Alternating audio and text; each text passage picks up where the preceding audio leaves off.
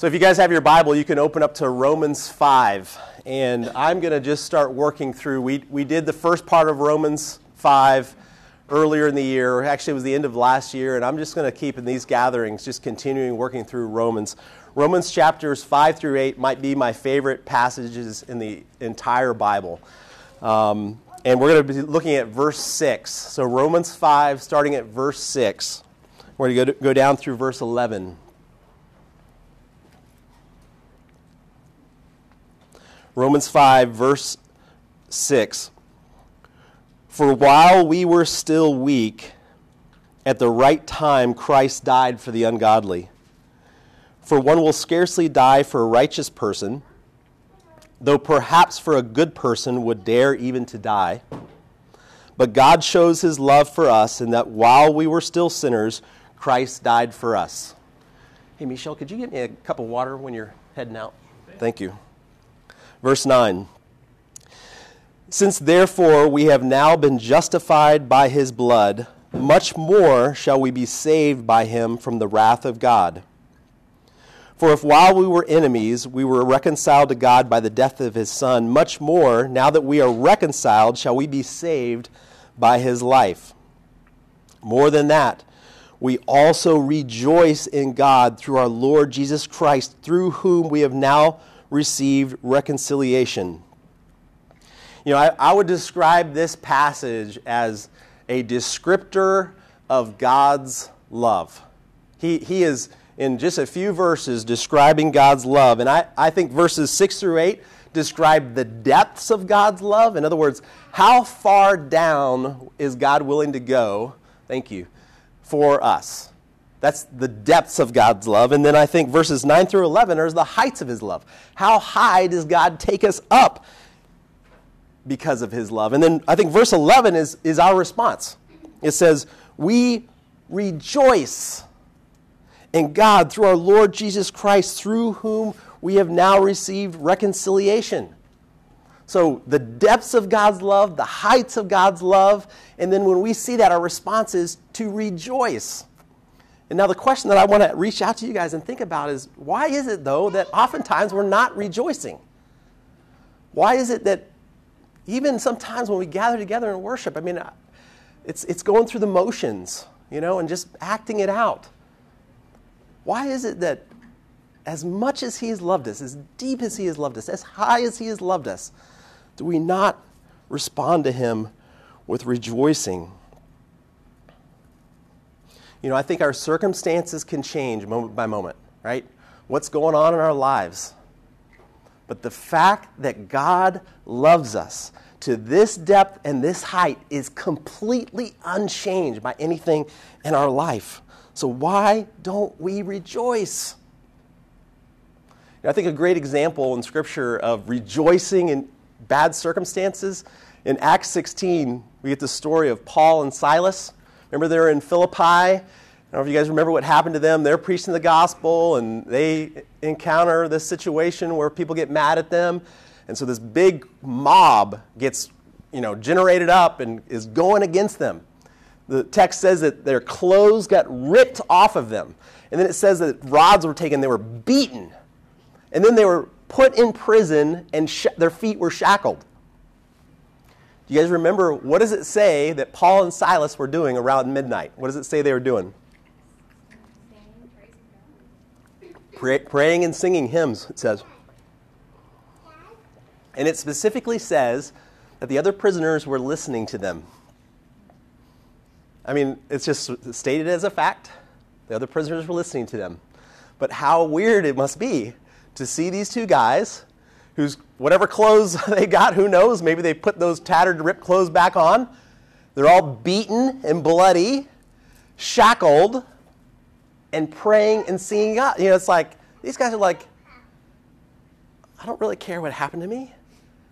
The love of God is so deep for me. The love of God is so high for me. So, why then, in our circumstances, do we not rejoice with that same kind of fervor? Why is it hard? And I, I think that the reason is because oftentimes we forget. We forget how deep God's love is and how high it is. or maybe we just don't fully understand or appreciate it yet.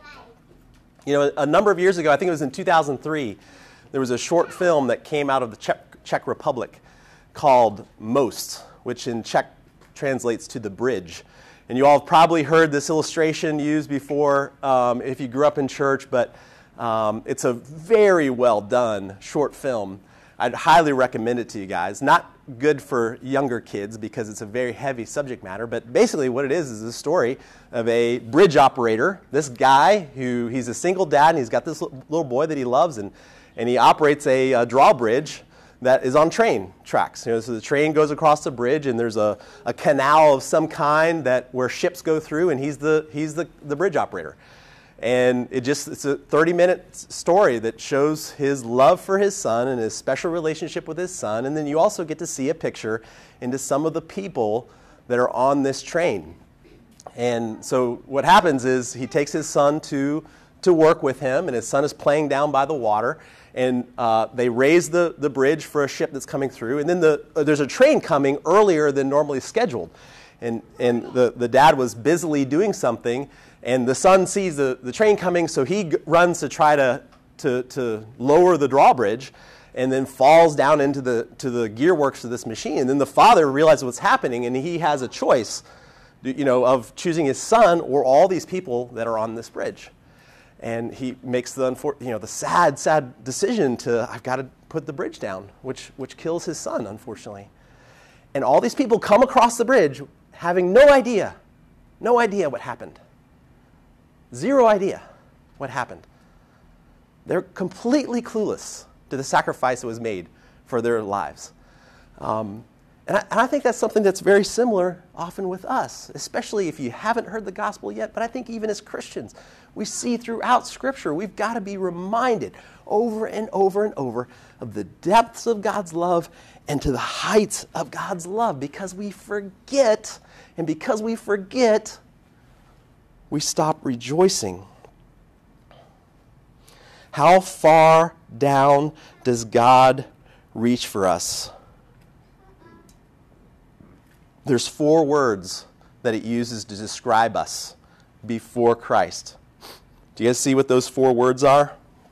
What's the first one in there? Weak. That's right. And, and that, that weak there means unable yourself to fix the problem. So, so not just being, you know, weakling, but, but you are not capable of fixing the problem that you're in. What's the next word? I'm sorry? Did somebody call it out? Ungodly, Ungodly. yep. Ungodly means not God, not like God. God acts in a certain way, we do not. Sinners, that means that we've sinned. Everybody has sinned. Every single person has fallen short. You know, it doesn't matter how often. If you've sinned, you are a sinner. And then what's the fourth? Enemies. Enemies, that's right. So we were weak, incapable of saving ourselves, ungodly, sinners, and even enemies. And it's so important to note the timing in this passage. Did we do anything? Like, like it makes it clear here's what you were you were a weak, ungodly, sinner, enemy. And then this is what God did for you. you know, there, there is no, there, you cannot from this passage get, derive any kind of idea of you are a lovable person. You were worth it. Well, of course, He died for you. There's no possibility for that. And I love how he raises this question. You know, would, would anybody possibly die for a good person? You know, I mean, I, I can imagine my, you know, as a dad, as you know, a husband, I can imagine myself laying myself down for my family. But even like for somebody I knew that I was like, hey, I really respect that person, eh, I don't know. No, okay, so what if it's just like an average every, everyday person? Mm. But what if it was like an enemy? Like an enemy, somebody that hated you, somebody that was against everything that you're about, somebody that had deeply hurt you. And there's no way. There is no way. You know, it reminds me of the, the, the story of the, the prostitute that was washing Jesus' feet with her tears and her hair. Right? She's in the Pharisee's house and she's at his feet sobbing and then you know all the tears are dripping on his feet you know you know and she's just taking her hair and cleaning off the mud from his feet while the Pharisee sits there in smug judgment of Jesus even letting her touch him. And Jesus, his, what was his response? He said, If you've been forgiven much, then you love much. And I think we don't rejoice in the reconciliation we have with God because we've forgotten how far down his love went for us. Like we, we've kind of uh, polished up our lives or our past or the bad stuff in our life in such a way that it makes it look like, well, I was worth saving. But no, not at all. You were ungodly. You were a sinner. You were weak. You were even an enemy, as hard as that is to understand and fathom. But that's how far down God's love is. We stop rejoicing when we forget the depths of God's love. So, how high was his love? How high was his love? I love the, the point that he makes, and look at the point he makes in verse 11. For if while we were enemies, if while we were enemies, we were reconciled to God by the death of his Son, much more, now that we were reconciled, shall we be saved by his life. You didn't do anything, and he acted in love for you while you were an enemy.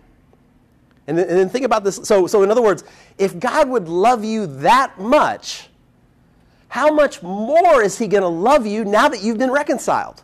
Right? Think about that. Right? You used to be an enemy, and he loved you with, it's like, what in the world? You love me that much. That's who you were. Now, after faith, you are a son of God. You are a child of God. You are a daughter of God. You are redeemed. You are reconciled to God. You have peace with God. That's who you are. So, how much more is He going to love you now? You know, just, I mean, again, just, I mean, I loved him. It's just like, what a massive, massive idea they say here. Jesus said that He would come, excuse me, and give us life and give it to us in abundance. That's the life that He's promised to give us. So we stop rejoicing when we forget the depth and the height of God's love for us. You know, I mean, just think about, guys. I mean, do a little thought exercise in your head. Where would you be today if it wasn't for that love? Where, where would you be today if it wasn't for that love for you today? We've got to appreciate and understand the love of God. We've got to, in order to do that, we've got to fully understand its depth and its height. We've got to appreciate the absolute horror of our own sin and, and how ugly it is. And then the height to where He takes us.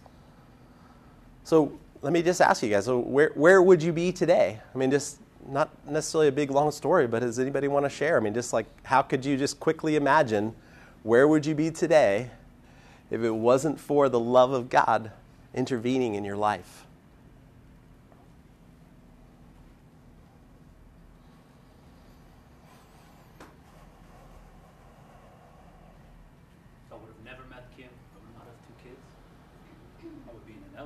You would be in the Netherlands? Probably very depressed in a corner, crying. Mm.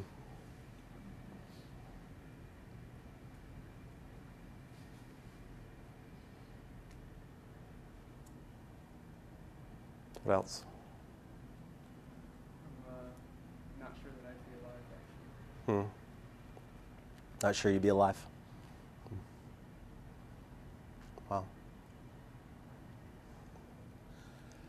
like sometimes I'm the people on the train. Huh. Where just oblivious.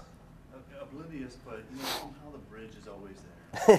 yeah. And um, for that, you just kind of have to sit down and say, "There's a lot going on that I don't recognize. I'm feel like sometimes God's just kind of giving us a big Right. hug um, and not even realizing it. Yes. Yes. I think I would probably be like trapped in the world of um, just achievement and work and exhausted and stressed out and angry. Hmm. Not sure I'd have a very good good relationships with people.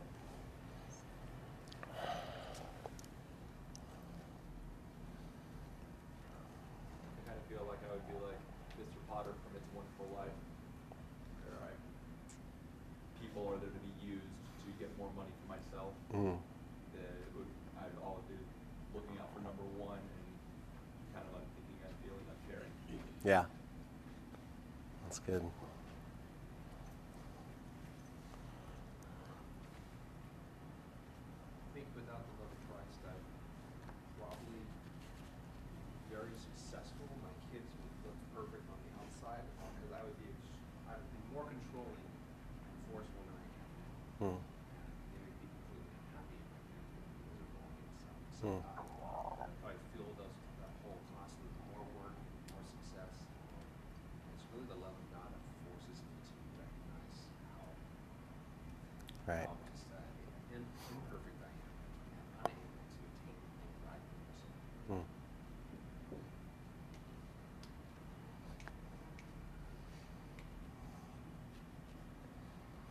Yeah, I, I think for me it would be lost without any significance or purpose.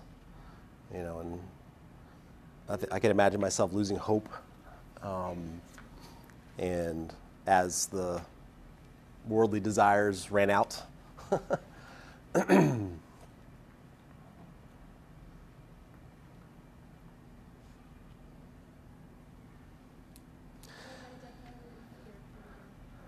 sorry, live in fear. Yep.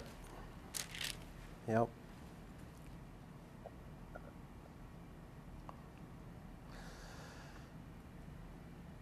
This is the reason why. This is at the heart of the reason why we do communion every single week.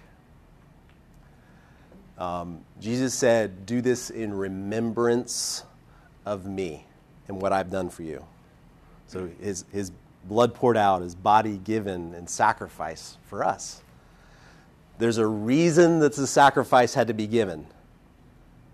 And that's, that's the depths of his love. That's my need, right? And so, again, I think we stop rejoicing in the fact that we have been reconciled to God. We have peace with God when we forget where we were and what he has done for us. The but God. The but God. I mean, just how many times, even in this passage, does he say, but God? What I was, but God. He has reached down in an un, I mean, it's just unimaginable how deep he goes with his love for us to rescue us.